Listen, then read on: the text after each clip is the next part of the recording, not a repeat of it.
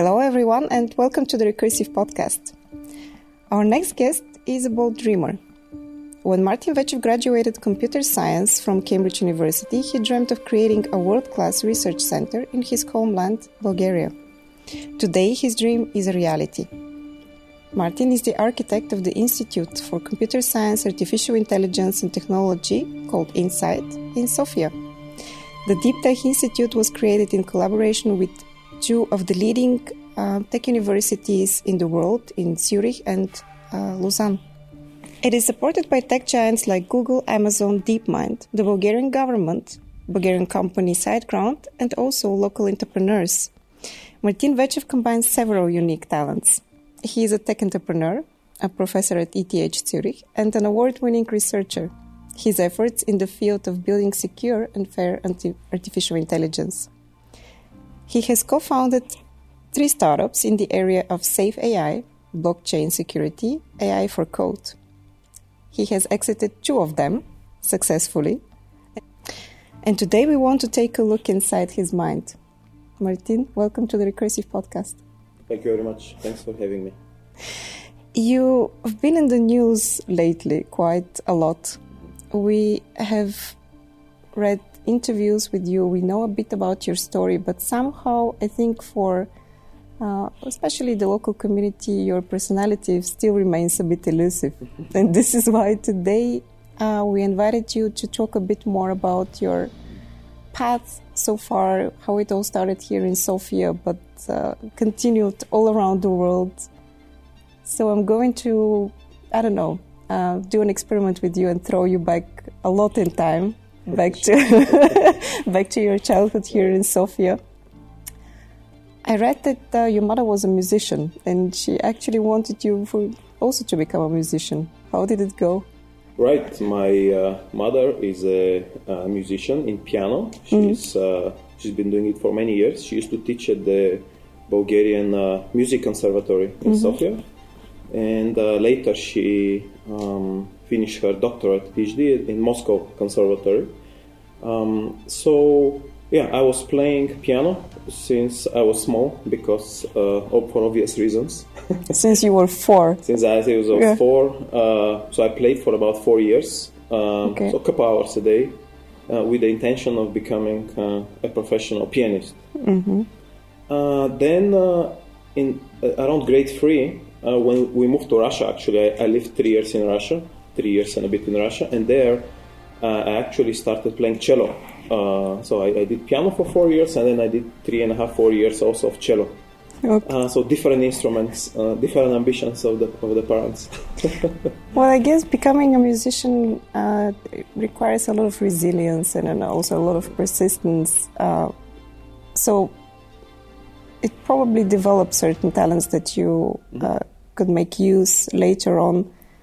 Do you think that somehow music and math have something in common?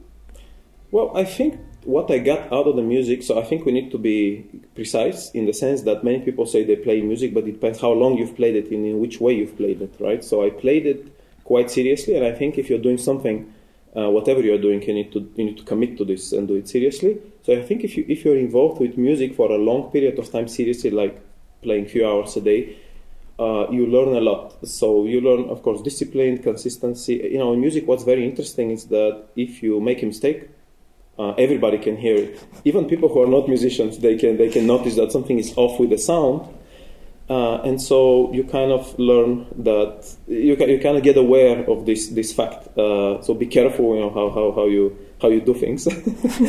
Uh, but in terms of when I when I switched more to mathematics in grade seven, what I found was in some sense I didn't like music so much, uh, so that's why I was looking for something else. Uh, mm-hmm um, and when I switched to math, what I found out was that math was actually easier for me. And the reason was that this effect of when you're doing something and when everybody uh, gets noticed that you did that, like pl- playing an incorrect sound, you cannot see it in math. You, you solve a problem, but if you, if you cannot solve it, you can try again. Nobody's like looking at you all the time, how, what mistakes you're making.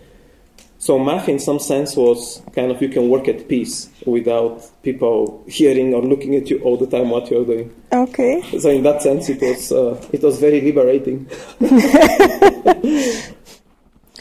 I always thought that math requires you also to be very precise and not to make mistakes. But uh, yeah, math requires you to be precise, and both require you to be precise. But math, uh, you can focus over a long period of time, solve a problem, and nobody's looking over your shoulder while you're solving it. Mm-hmm, while in music, when you're solving it, when you're learning, everybody can hear. I see. So this is did, did you have uh, some kind of like a role? But of course, in math, also one of the big things uh, in music is you need to focus over a long period of time, playing some pieces like etudes, which are not super pleasant, uh, just mechanically so that you can learn the movements.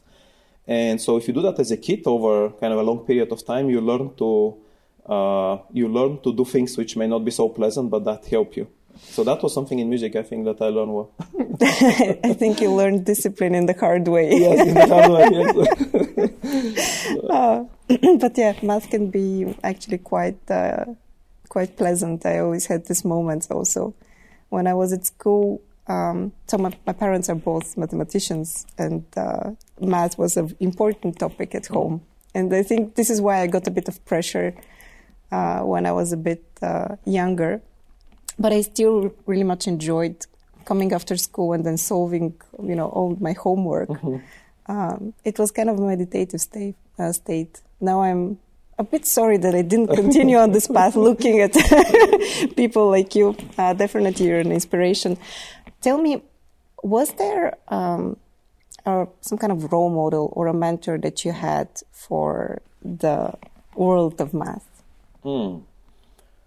For the world of math, so I would say my biggest role model when I was growing up in the area of uh, just the exact sciences, like uh, computer science or informatics, was my uncle. Uh, he was a scientist. Uh, he worked here in Bulgaria, also specialized outside Bulgaria, and later he created a very successful company in Bulgaria.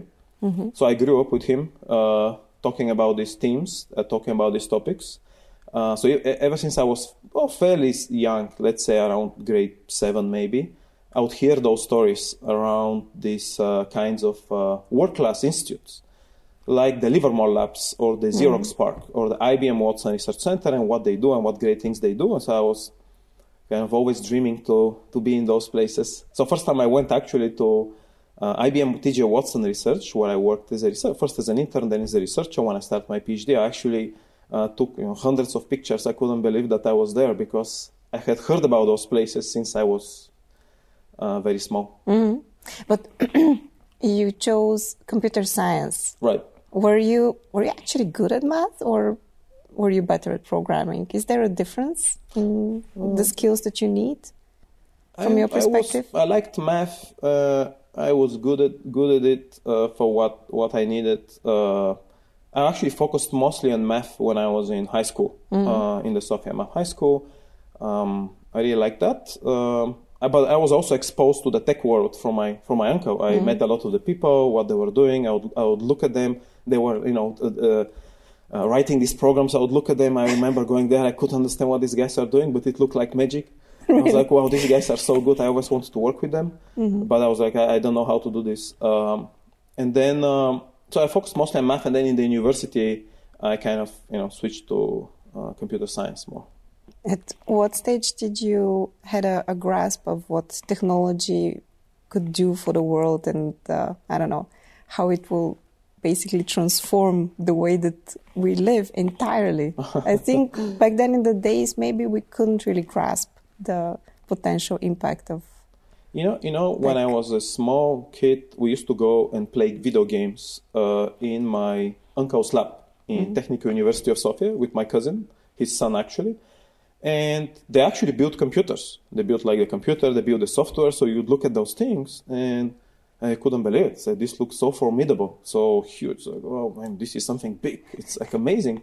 And so it stayed in my mind at that point that this could be really, really very uh, game changing somehow and but mostly for the people not for like the, the impact of the technology on the world mostly Okay. getting inspired by the people looking at those people wanting to be like them this i think was definitive for me uh, only later maybe after you know the last year of university you'd see oh okay this can be you know mm. dot com boom or whatever uh, at that time or just working on projects then you'd say oh maybe you know this can be game changing here and there mm-hmm. What was your favorite video game back then? Do you remember My favorite video game back then was The Digger. The digger. oh. Later on, you moved to Canada. I moved to Canada, yes, when I was 17 mm-hmm. for a few years. I did my undergraduate there, my undergraduate degree. Mm-hmm. Uh, and then I, in computer science and a bit of math as well, did a lot of math courses. Uh, and then, but still see that dream when I wanted to work with those people I mentioned to you in my uncle's lab, specific people, that was always my goal, not, not to be in Canada.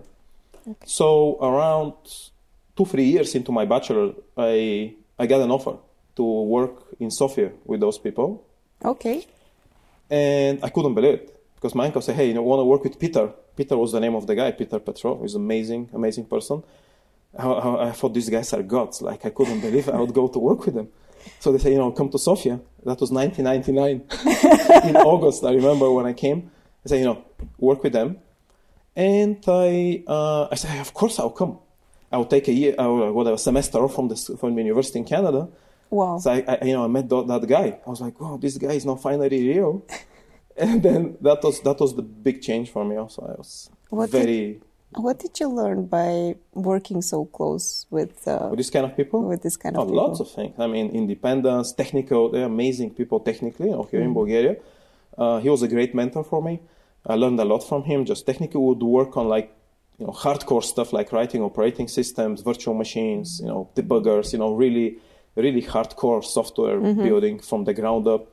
Um, they were creating boards like you know uh, hardware boards, and you would get exposed you know to the whole range, the whole technical range of computing. And this was from the ground up and this was very valuable for me starting from the ground up building up.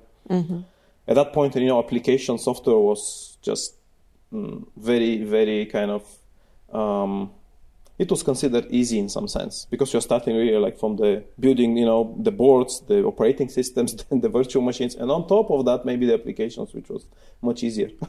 So i started in that culture which i think was great for me. Uh, gave, gave you a lot of grounding technical grounding. It's actually kind of surprising for someone who then later on followed, um, continued uh, an, an academic path because you took a break from university to Uh-huh. Go to work uh, for amazing people in Bulgaria, in Yeah. Sofia. that was my dream to go to work with those people. And i actually at that time when i was in canada i was making a lot of money uh, doing websites. Uh, Okay. my mom was wondering if i'm doing something else because you'd get checks like $2000 a week or something.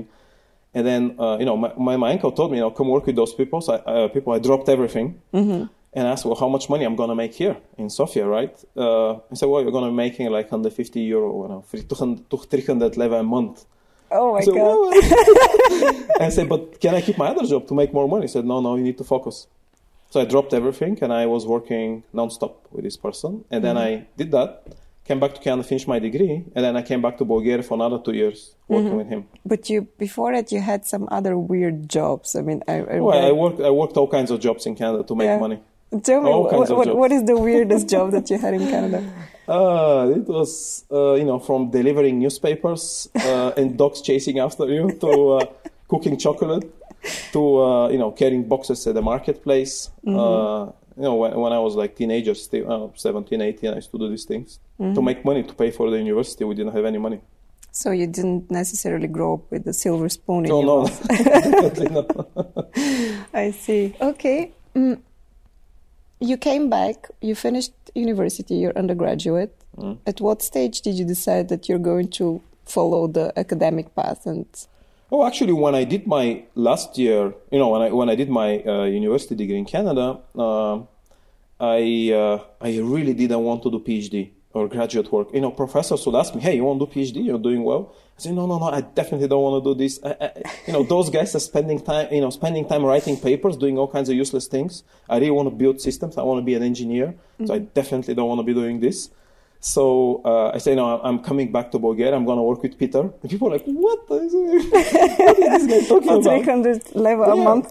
so I, I but it was a great decision for me, you know, following the passion and following what you, where you can learn the most. So I didn't care whether it's like, you know, Bulgaria, whether it's like Canada, whatever. It's like I, I thought that in Bulgaria with this guy I can learn a lot, and this was true. It was not just him; it was the entire team there, amazing people.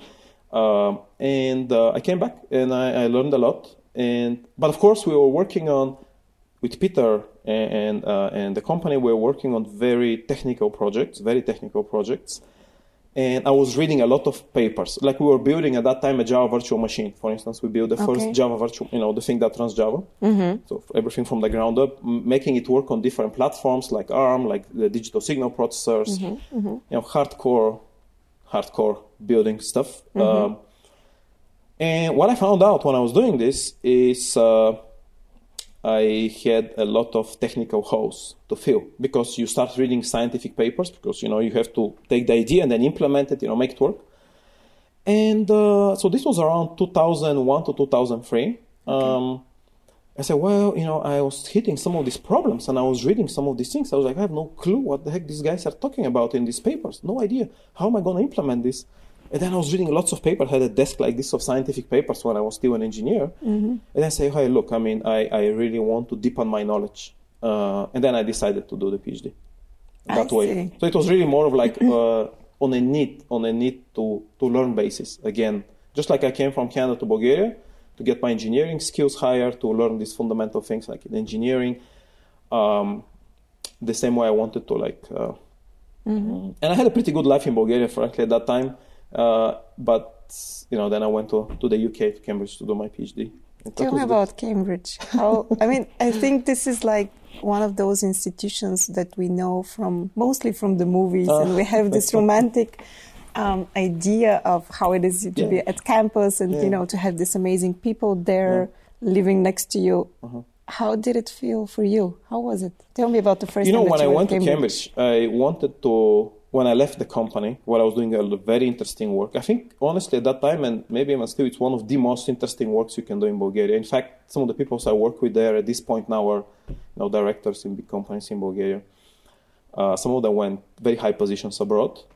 Um, it was a big decision to leave. Um, and when I went to Cambridge, I went with the idea to go to one of these research labs that my uncle had told me. I said, "Hey, "Look, I'm going to learn stuff, but then I'm going to um, I'm going to get some results out, publish some papers, so I can get positions in those research labs, like the That's- IBM Watson Center or like the Livermore or like Microsoft Research and those places.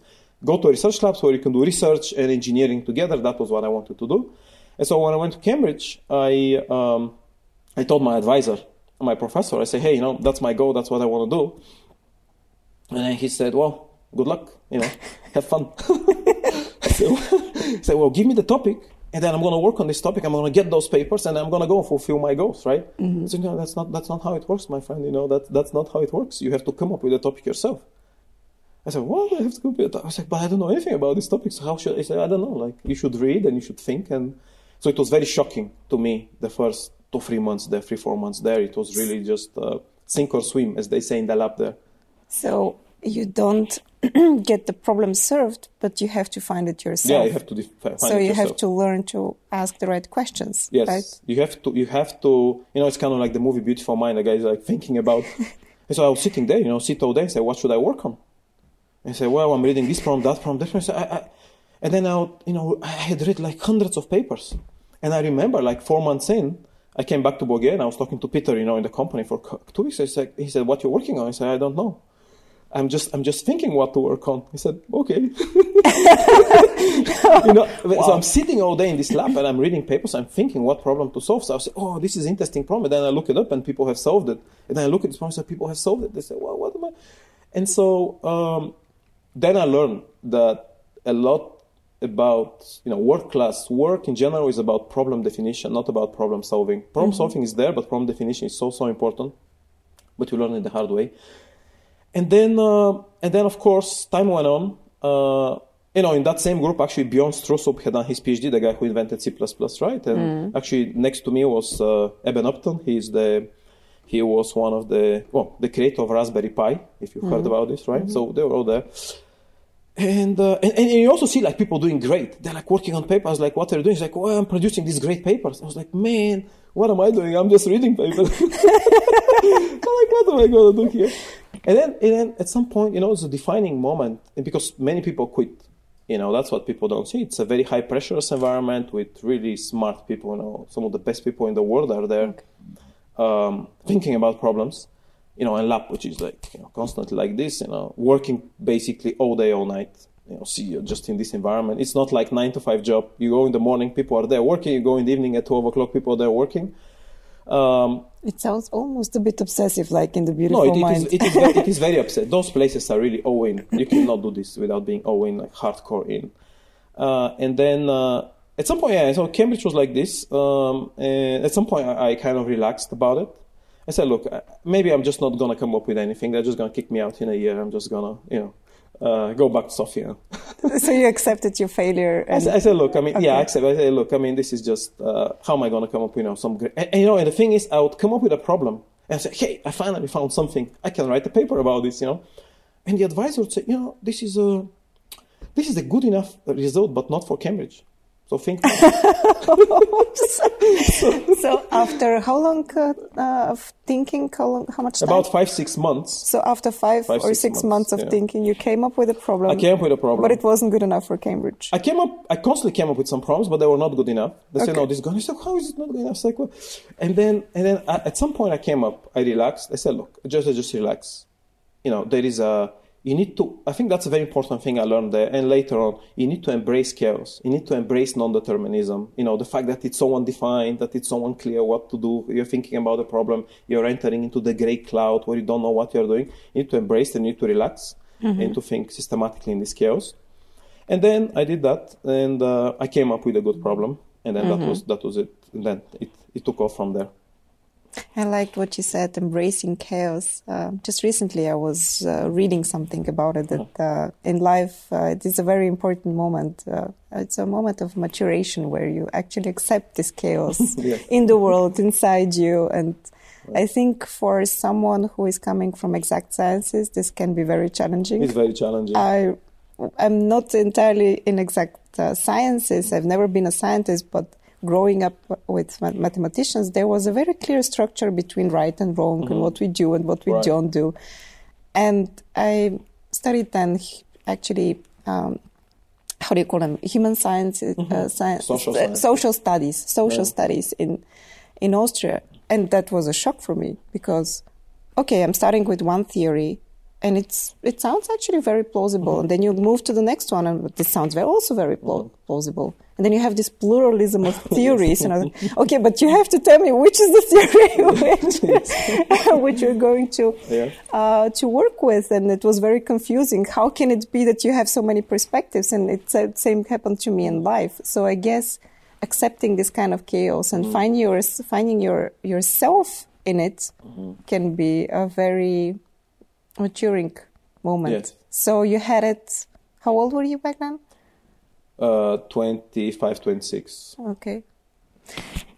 At some point, you probably found uh, your problem yeah. that was good enough. Yeah, good enough. Okay.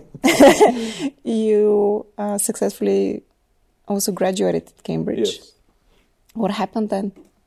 Well, then I, I, you know, during the during the PhD, uh, I, during the you know doctoral studies, mm-hmm. I again had this thing in my head. I want to go to these labs. so I was like, I want to go to the labs. So I contacted those people when I was, you know, people do internships one day, PhD students. So I okay. contacted those people.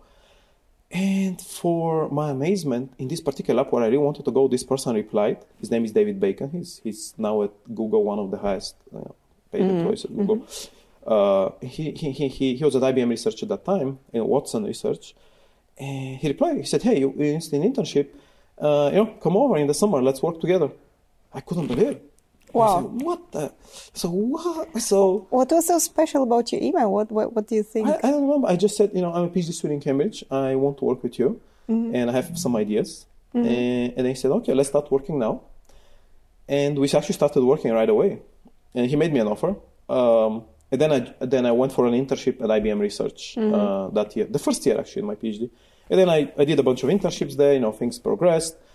And this is why I said, like, also about the institute and so on. You know, all of the people I grew up with, you know, kind of uh, academic friends and and uh, buddies at that time, and the connections for Cambridge, and then the labs. You know, when you go to IBM Research at that time, you would have, as an intern, uh, you get all the best students, PhD students in the world are there. You know, you'd have 60, 70 interns from like MIT and Stanford mm-hmm. and so on. And all these guys now are, you know, professors or like directors of the research centers. And so I know I met many of them there at that time. We would be together, you know, living in the same house, doing research together, and you know, just some amazing people, you know.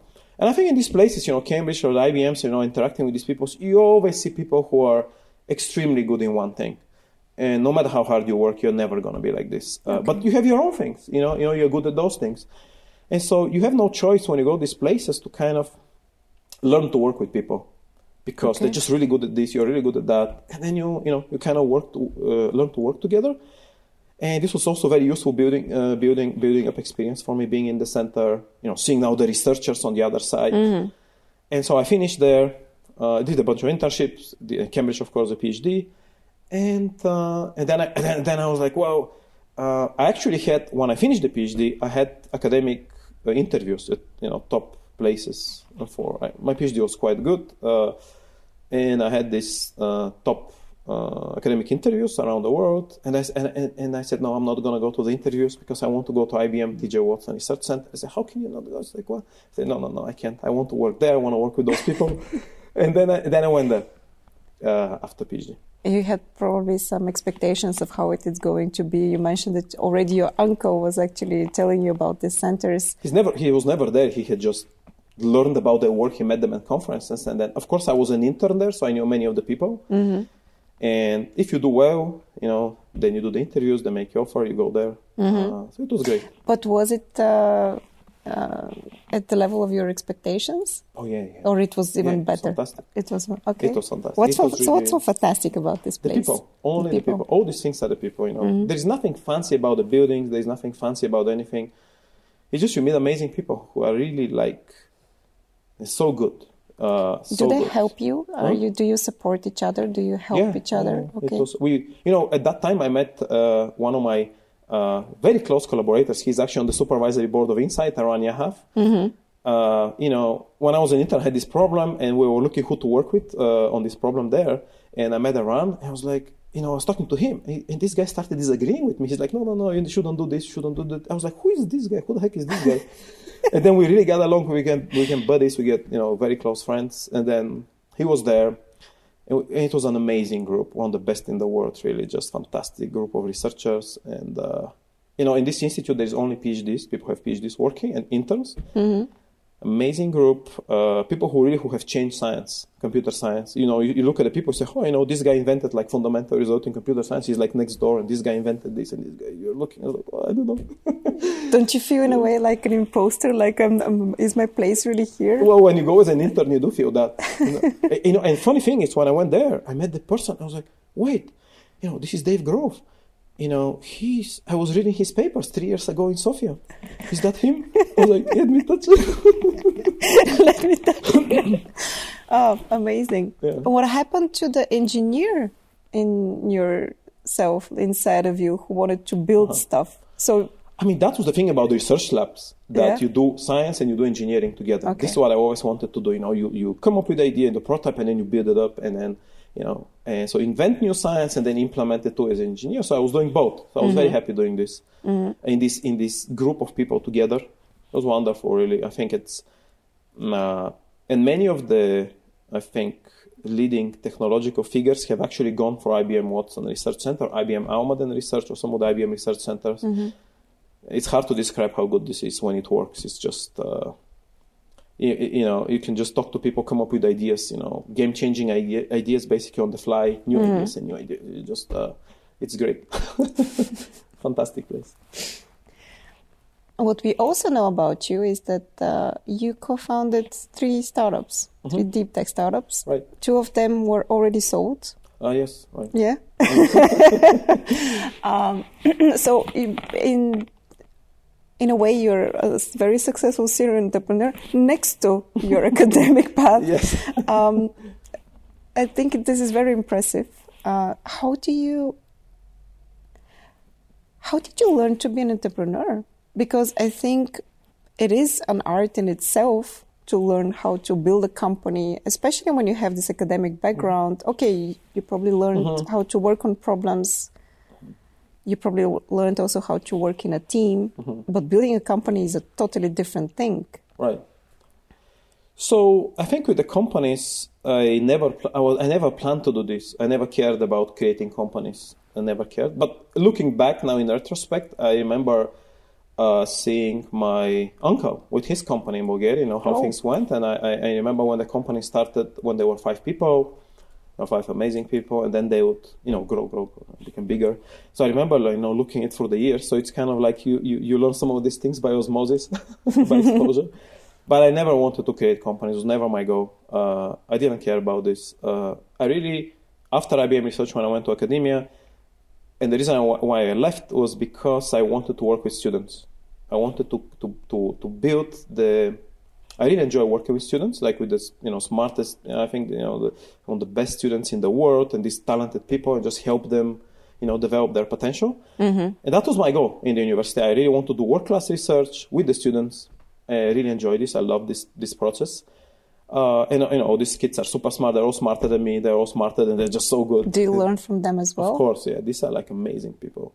You know, um, it's you cannot not learn from them. You know, these are some of the best students in the world. They come, they have so many ideas. Uh, I, I look at myself when I was a PhD student. I was like, wow, these guys are really good. and you know, they, they do things that you just, just I, I would, I, I- couldn't do when I was a PhD student. I was like, you know, and, and of course that's how it is. You know, you always have to get the somebody better in certain in certain ways. I'm better in other ways. You know, I try to help them. Ideally, they get much better than me. But by the time I was there, you know, by the time I was 29, they get like, you know, and they're they're, they're great. And I love doing this. Um, but I never wanted to be an entrepreneur. I just wanted to make impact for science and for the students.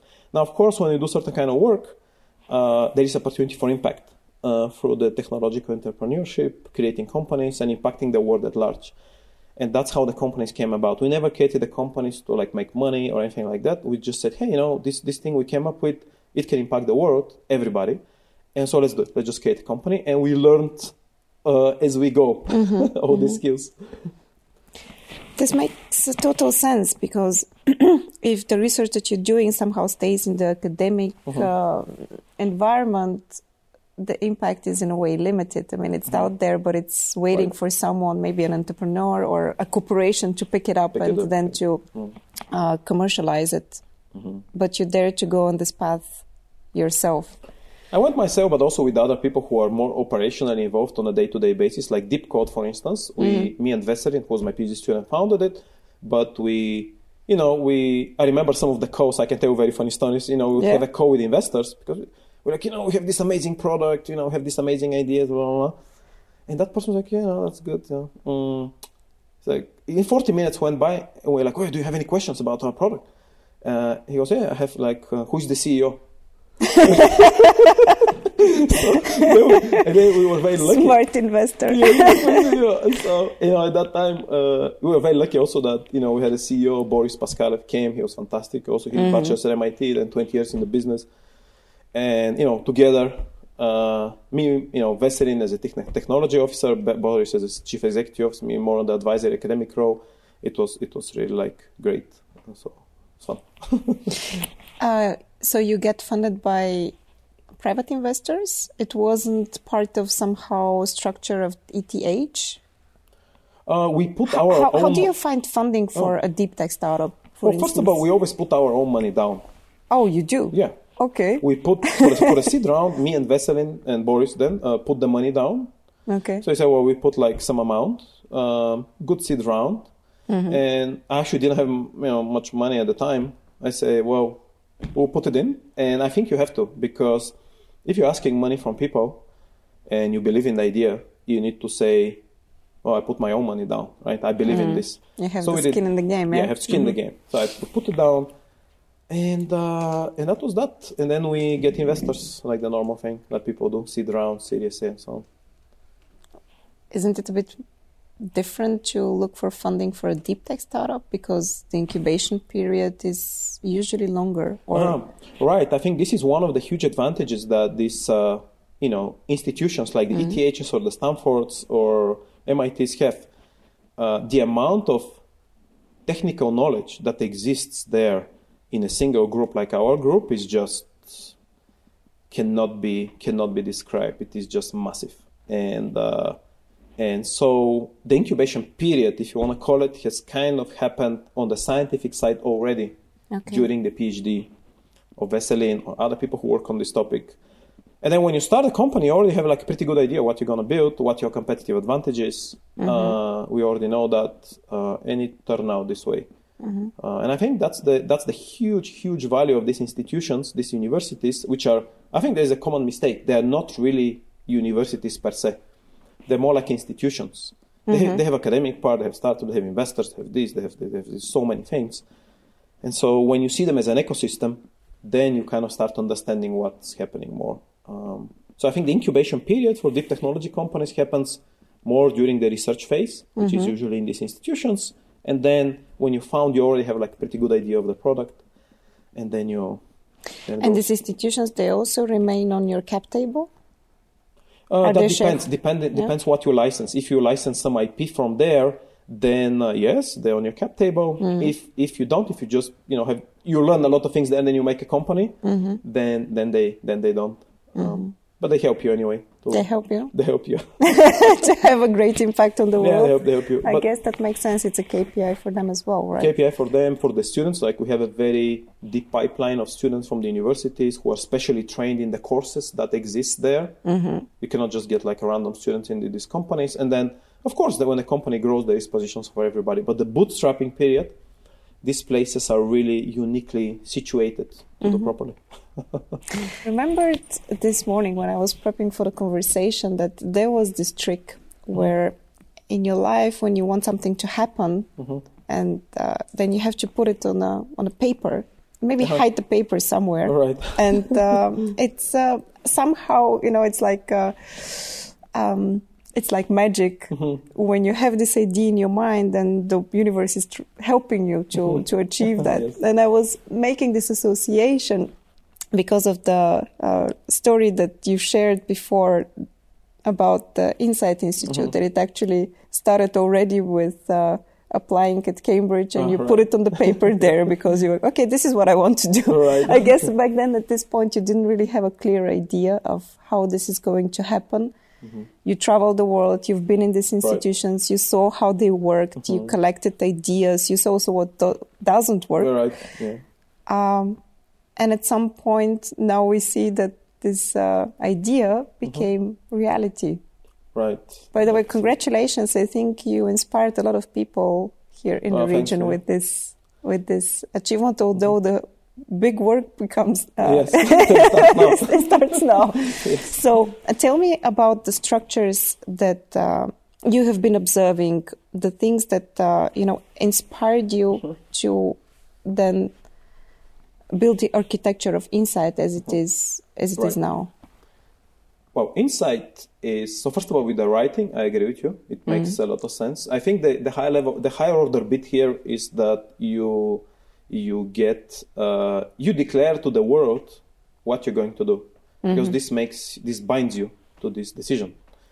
Okay. It's uh, it makes you uh, accountable for it. You're accountable for this so you okay. cannot just yeah I'm going to do this. Uh, you have to say like I'm going to do that and even if it fails, you give it gives you the best chance. You shouldn't be afraid to to fail. You either you either you either make it or you learn something. Um, so I think that's very important. Uh, be very explicit about the expectations. Um, we were very explicit always with the companies and everything that, that we do. Now, as far as the structure with INSAIT, it's, it, it kind of has a lot of the good things, we hope, from places like um, uh, from Cambridge, from uh, IBM research, what I mentioned in New York, from mm. ETH, from my US experience in the US, I, have also participated in a lot of the uh, grant programs there, creating the grant programs that professors later apply to. So I have a lot of experience also in the tech world uh, with investors now. Mm-hmm. So it has a lot of these things that are uh, baked in there. It's an amalgam of so many yeah, different ma- models that you have been yeah. observing. Okay. But more or less, more or less, it, I think the analogies, and I think it's always good to have analogy. It's going to be like this. Uh, it is similar in in structure and in operation to a top computer science department like ETHs or MITs or Stanfords, okay. because those departments are basically themselves institutions. Mm-hmm. So if you can make something like that, then you'll be good. Would you say that um, it's the first time that a structure like this has been established here in our region? Yes, for sure. Okay. Nothing like that exists. Mm-hmm. Um, there's so many, so many important pieces in that structure to make it work. Like, uh, I'll give you an example. At ETH, I think ETH has surpassed Stanford at some point for the number of deep technology companies. But in 10 years there, in, a, in our computer science department, I've never heard somebody talk about startups. Uh, so Okay. nobody has, it's not in the value system of the place. Okay. So nobody will say, hey, you know, you did fantastic work because you have startup for 1 billion. It's like, whatever. Uh, people want to, the value of the place is about learning, about teaching, about creating new science. And startups is one of the many ways to have impact. Yeah, because like a place like MIT Yeah. is a breeding ground for all those startups that Yeah. we now know Yeah. who have been. That's a side effect. That's a side effect. Side effect. Nobody so it's like a vehicle to commercialize, to have an impact in the world from. Yes. Okay. It, it's really more like a, the, the mindset is like, you know, we're going to do great work. We're going to do great science. We're going to build great people. Oh, and by the way, some of them will create startups. Some will go to research labs like IBM's or DeepMind's or whatever. Some will become professors. But these are like one, you know, we'll make great courses. We'll make them public. People are thinking about impact. Okay. And that's one thing I learned also in IBM research when I was working with that person, David Bacon. I remember when I, when I came as a fresh student, PhD student, you know, this, you know, I would work very hard, very, very hard. And I saw many people working very hard. And I saw, remember this guy, he was like always, you know, talking to people. And one time I went to him, he was my mentor, you know, kind of an informal PhD advisor. And I said, hey, David, you know, you know, do you ever work? Like, how do you ever get anything done? Okay. And- and- and then the guy Great goes- question. I said, how, how is this possible? And then he goes, look, um, you know, um, many people are working on problem solving their own problem. They're working very hard. I'm thinking what the right problem is. So I'm spending 87 to 80% of my time thinking about the problem. Why should I solve this problem? How should I solve this problem? And I think this kind of thing, this kind of culture is also fundamental to those places. So those people are always thinking about how, how which problem, why should I solve this problem? That's really what the coach is. And then they solve it. How was talking to people helping him? because he exchanges ideas, he bounces ideas, and say it doesn't doesn't really ring true. There is no buy-in, there is no mind share. It's like, eh, you know, let's say the best case scenario, I solve this problem. Let's say I make this startup. Eh, it's like, okay, you make some money, but this is gonna change things? Like, eh, it doesn't doesn't ring true. So let's think again.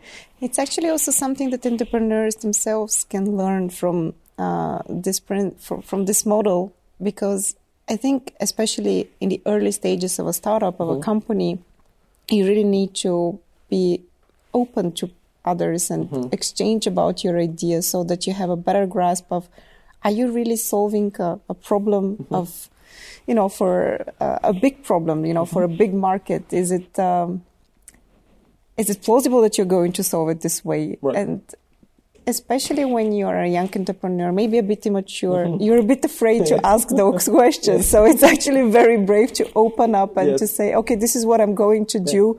What do you think? And Yeah. people uh, can crush you. Yeah. I, I got you know one thing you learn in this place is you're gonna get crushed most of the time. okay. 90% of the things you say are going to be nonsense and people are going to tell you this is nonsense this is not going to work you know to think again. So you need to be prepared for this. Uh, that's that's part of the culture that makes it hard for some people. But this is why i think fundamentally people who create startups from these places for them it's like a natural there is nothing really fundamentally new. It's the same process. Identify pain point you know convince people about the idea. Uh, world class research has all these things baked in already What about ego in these places? oh yeah, that's that's a major one. yeah. yeah, there is there is certainly that.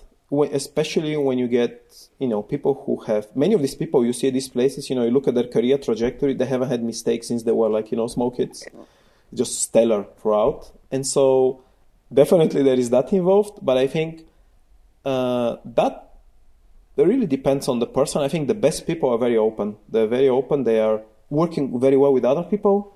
Uh, for for instance, in my group, things are very flat. Everybody can come in. We can discuss anything. Uh, because ultimately, the fundamental goal is to create people who are better than you. And so that's our goal. It's like I want to see somebody who is like 28. He's like much better than when I was when I finished Cambridge. That's the goal. That that that that's the thing that we want to do. And so the ego is not really, um, it's not really part of the game for us. We, we that we have very clear very clear. I think you have to come very much in terms with your ego to be in an environment like this. Mm, that's I'm certainly so- something when you join these places. Mm-hmm. You know, that's the first shock. You know, you see people who are, uh, no matter where you come from, there's just going to be people who are very good at stuff that you're never going to be as good. Mm-hmm. Uh, and so you have to think, what am I good at? What can I? And there's always something that you can be good at, better, and you know this, and not just to be better, but to make to make your contribution, to make to make uh, to be able to work with them, and then you then you grow in this way, and of course you fill in the holes. You know, you get better in the things you were on, and then you then, and then that's how you grow. Um, that's the way it is. I'm actually surprised how many parallels I see from the models that we have in the entrepreneurial mm-hmm. world and um, from what you're sharing about the academic one, right. which. I think for many of us is a bit um, fuzzy and unfamiliar. Mm. Um, and in a way, now that uh, I mean, we've been talking with you even before that. Mm-hmm. That INSAIT as a project is it, it is also a risky project. Yes. It is like a startup. so again, yes. you declare to the world that you're going yes. to do that. Um, you did it very vocally. Mm-hmm. Now it's uh, not only written somewhere right, in a right. paper in your drawer, but it's uh, yeah. in the newspapers and right, it's in everywhere. the news mm-hmm. and everywhere. So mm-hmm. I guess you will be held very accountable for yeah. what follows now. Yeah. Um, tell me about the risk that you're taking and how do you deal with that and which are the major challenges that you see in front of you mm-hmm. now that it's been established it's right. there you got the support from the government you got the support right. from so many entrepreneurs who mm-hmm. believed right. in the idea mm-hmm. although you actually didn't know them i'm sorry um, i'm going back to the question yeah. but that was a surprise moment for me that you know Martin Vechev, you know, this artificial intelligence guy, computer science guy from right. ETH, yeah. is coming now here and he wants to do that. And right. I guess you knew a lot of people in Bulgaria mm-hmm. before mm-hmm. because you were always culturally right. connected, but mm-hmm. I wouldn't say necessarily that you had this, you right. know, big network. Yeah. And then you come here and then you talk to four governments and you yeah. talk to entrepreneurs. Um, you had a meeting with um, the founders of SiteGround, mm-hmm. and you convinced them of something which at this point was probably not even on paper. it was more or less in your head. Mm-hmm. Oh, how did you convince them? it's, it's actually, you know, I think the, I don't have to do much because, um, again, by analogy, you know, you look at MIT, you look at ETH, you look at Stanford, you look at those, you look at Technion in Israel, you look at those places, and you ask yourself, do you want to have something like that here in Eastern Europe in Sofia? Because there's nothing like it, uh, not even close, right? Mm-hmm. And so, um, and people say, yeah, I know they're, they're, intelligent people, they're smart people, they're familiar with the landscape. So, oh, this is amazing. We want to have something like that. Well, INSAIT, the goal of INSAIT is to be something like this. Mm-hmm. So, would you like to help this cause?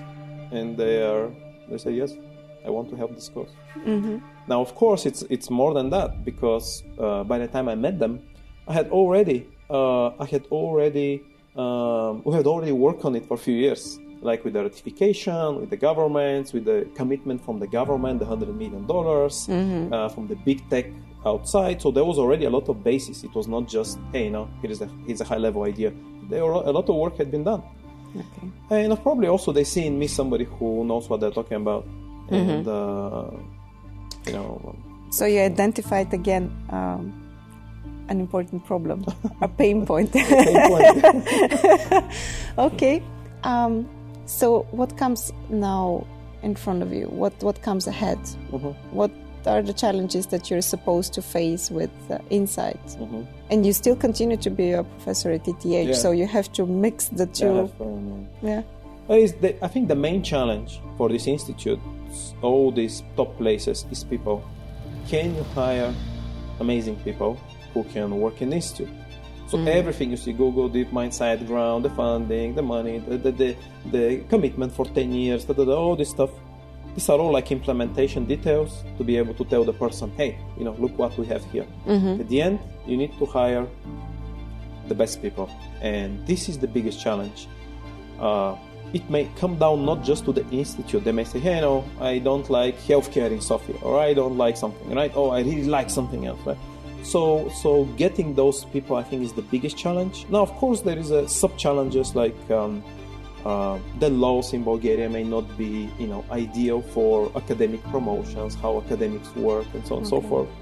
Um, how the money are spent, which the government gives. You know, many mm-hmm. of them mm-hmm. can be spent for salaries and rent and places, but some require like public, what it call it, like. Uh, public procurement, right? Yes. Which may be slow. So that's why you need actually investor money so that you can spend quickly. Okay. So you need to so speed. These, these places fast. move very fast. I think that's another thing that, uh, you know, if, you look at a startup, uh, uh, a startup, even the best startups don't move faster than these places. Like the speed at which they operate, you know, these academic top institutions is very fast. It's mm-hmm. just very, very fast. And they're like startups basically internally. Uh, and so this speed, the speed is very important. It's not enough just to hire one, two people. The speed has to be high. So can you get the speed to get the top people? That's the biggest challenge always. Mm-hmm. Whether we'll be able to attract and everything we did, the commitment, the money, the entrepreneurs, the funding, uh, the ETH EPFL partnership, the future partnerships, they're all done with the purpose to create better conditions for really good people to come. Mm-hmm. PhD students, master students, you know, professors or mm-hmm. researchers. That's it. Because of the massive brain drain that we mm. had in the region, and it's not just Bulgaria, it's right, Romania and, and, and, Greece mm-hmm. and, and everywhere. We've been speaking a lot about right. bringing back those uh-huh. people. Uh-huh. And I think we focus a lot of initiatives there on this one. But when you do initiatives like INSAIT right. or, you know, um, world class innovation, you actually need to attract the brightest minds from anywhere in the world, regardless yes. of their background. right. And actually, the more diversity you have, the the better, because um, then you have this uh, really amazing teamwork. Mm-hmm. Have you had the first conversations with people who are, let's say, not Bulgarians, not Romanians, who might be interested in um, joining INSAIT? And yes. is it difficult to convince them to move mm-hmm. to a place like Sofia? it's definitely. I mean, this hiring in this computer science AI space at the level of uh, you know researchers or PhDs, you know the top ones. It's it's really probably the most competitive market in the world because okay. because those those people, you know, if if you look at something like the MITs or ETHs, uh, again, a professor there is almost like an institution there's so many connections, so many students, so many things happening. So you know, put 40 of them together. This is a, you know, this is this is just you're bringing like a massive ecosystem. You know, mm-hmm. so hiring there is very challenging. I've already had conversations, we informally, uh, and there is some interest, and I'm hoping that we'll announce some of them soon. Oh, Looking forward to the news. very, very exciting. Yes, very exciting. Yes you still have um, so you're still uh, a full-time how, how is it called full-time professor no full professor, full professor at ETH, you're full professor yeah. at ETH mm-hmm. you're running this um, actually quite a um, mm, impressive startup called INSAIT. You have a family and two kids. How do you manage so many um, how to put it? How do you manage all this uh, work around you? This i mean it's probably also fun for you to be in this environment to mm-hmm. work fast to mm-hmm. um, be challenged all the time but what is your life hack I mean, how do you sustain the energy and the, the mental power to, to manage all, right. all that? Well, you know, seeing like um, you know the kind of family I grew up in. Uh, we haven't discussed this, but uh, uh, you know my mother, my uncles, you know grandparents, they they work very hard, um, and uh, one of the things I was taught as a kid is that you don't really have a lot of time for impact. You have finite energy. You need to move very quickly because time is over, you know, and then, mm-hmm. then you mm-hmm. have very little time. So I'm always living under this uh, motto. I, we don't have a lot of time. We have one life. We have very little time. You have to move really fast. Okay. you know, it's kind of like the slogan of Facebook at some point. So move fast and break things. Uh, I don't want to say break things. Hopefully, we don't break anything. But like you know, you got you got to move. You got to move fast. And, uh, and there's no choice. You have to do it. Um, Isn't that a lot of pressure to live in a constant with this constant feeling that you're running out of time? No, No? I think it's. I think if the expectations you have of yourself are higher than anybody else's, then there is no pressure. Okay. So I, I don't feel any pressure hmm uh, from anybody, uh, and uh, I, uh, you know, I. But still, one thing it's important is that I'm not doing this myself, everything myself. There's a lot of people who are behind this. There's hundreds of people who have helped INSAIT, um, whose names are not even public. Uh, in the government, in the prior governments, you know, hundreds of hours, and even now, you know, many many people are helping. Lawyers, you know, legal experts, academic experts, many people externally, ministers, vice, many people have helped. And even now, you know, we have a team, we have building an administrative team, we have an Wow. executive director, so it's great. So many people are already doing a lot of work. and So it's already some kind of like an ecosystem endeavor. yeah, it's starting. It's kind of like building up. Oh, there is, there is, you know, if you list the people who have helped INSAIT, these are hundreds of people hmm uh, whose names are not even public. They know. I think at some point they will be, Mm-hmm. but I'm not doing this myself. You cannot. You cannot do anything here. Only yourself. hmm You always have to work with people. Hmm. people. True, true. I know that you practice judo uh, together with your kids, right? they also practice. We don't practice together, but well, not against each other, but you go to the same. How is it called? Judo place. Um, Shun Judo Club. Shun Judo Club. Judo Club. is this a way for you to um, a life hack for you? Yeah, To- judo is definitely part of my lifestyle. Uh, I'm, that's one of the things I wish I had more time for. Mm-hmm. Uh, I also did uh, Brazilian Jiu Jitsu. I did for a few years, quite a few years. Uh, but then, you know, Georgi Nen of my co-hosts will be very happy to hear yeah. that. I, I think these are fantastic sports, you know, um, both of them. Uh, judo is amazing. Mm-hmm. Uh, I have a lot of friends from it. Both my kids do it. Uh, but that's really, you know, those kind of sports really allow me to disconnect. Mm-hmm. I just can't disconnect from all these things otherwise. You know, intensely disconnect. so I it can- is possible for you to disconnect. Definitely, I disconnect this way. So if I don't do it for some period, I, I get very tense. So I, I like to do it. So just I disconnect, so I can look at the problem from a different, from a different direction. Mm-hmm. and these plans that you have for the rest of the little time that you Mhm. have here on Earth, Yeah. how big they are. The rest of the plans. hmm Do you have them in your head somewhere? I don't, I don't, you know, they, they, they, I think many people make these plans of the future, but I think is, is what I said one time It's like Einstein said, I think I don't think of the future, it comes soon enough. Okay. so I just want, I just want now INSAIT to, to be great, to, to, to, to take place, to see the really strong students there, to see really strong faculty, not for myself, because for me, um, you know, if I want to do world class research to optimize world class research, I can. I don't need INSAIT um, or world class startups. This is all optimized at ETH. I can do that. But INSAIT is like a mission. I think for for beyond the startup, it's really for the country, for Bulgaria, and I think for the region. So I really want this to succeed. I think this is the this is the main thing.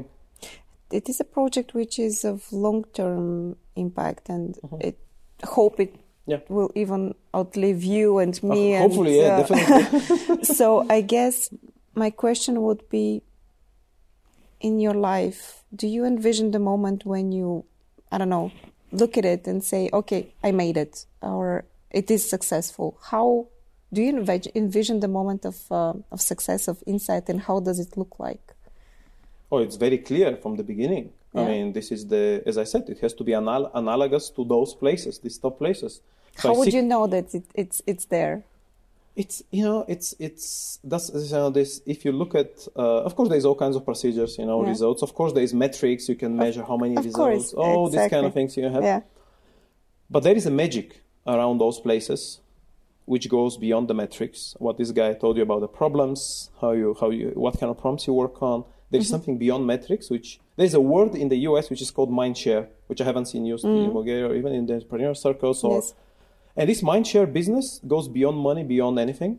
It's like if you look at something like big projects, uh, maybe like let's say self-driving car or like robotics, some some robot doing something, something that's done for the first time. This generates a lot of mindshare.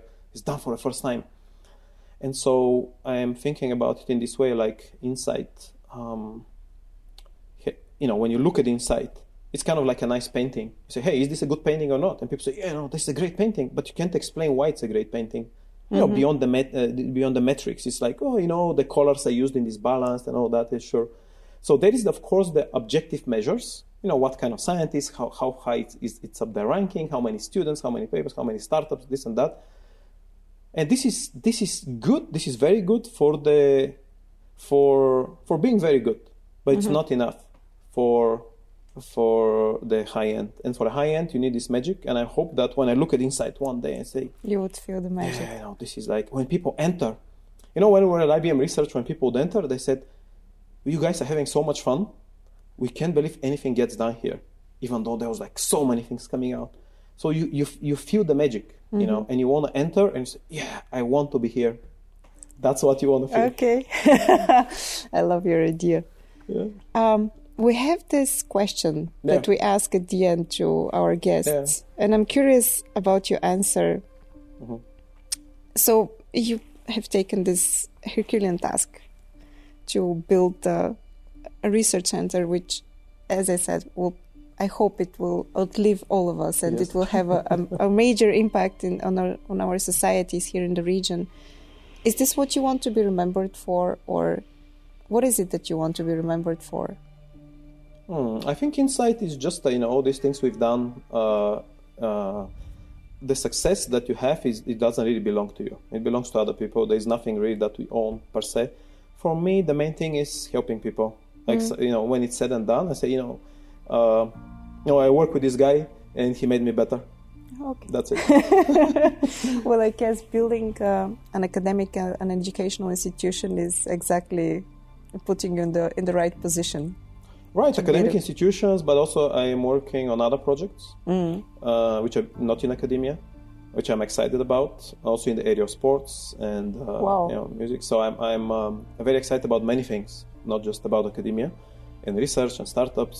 And I think a lot of the structuring experience and how it works in this high tech and so on can be transferred. I think a lot of the entrepreneurs can transfer their knowledge and, and entrepreneurship spirit and an ability to structure things and drive things and so on into other areas, not just for a startup, but you know, helping other people structure structure their life and their endeavors. Marty, thank you really much for this conversation. It's been very inciting, insightful for me to look in a bit inside your brain because I know this public figure of yours, but uh, you know, knowing your path, knowing how you started, I guess you do have some special talents, but after all, you also have this very normal background, like Well, um, all of us, and then seeing what kind of magic you can do with uh, the background that you have is very, very inspirational. So thank you for this thank you very much for conversation. the time. Yes.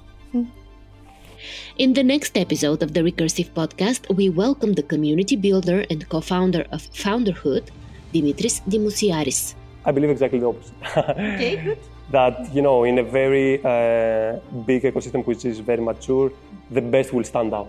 Uh, but uh, in a very mature system, or when you don't have the market uh, here in Greece, the market is mostly funded by the government, by the European Union, and stuff like that. So you don't have a lot of market conditions uh, like in a normal market. So you cannot get the best feedback in a lot of things uh, of how to build your product, how to develop it, and you have a lot of obstacles also. When we had, for example, um, not don't get it even to the company level. When you get it into the organization level, when we're building Mindspace, for example, uh, which is okay, uh, a student organization inside a university, and the university should support it, for example, something like that. We had exactly the opposite. The whole university pretty much fighting.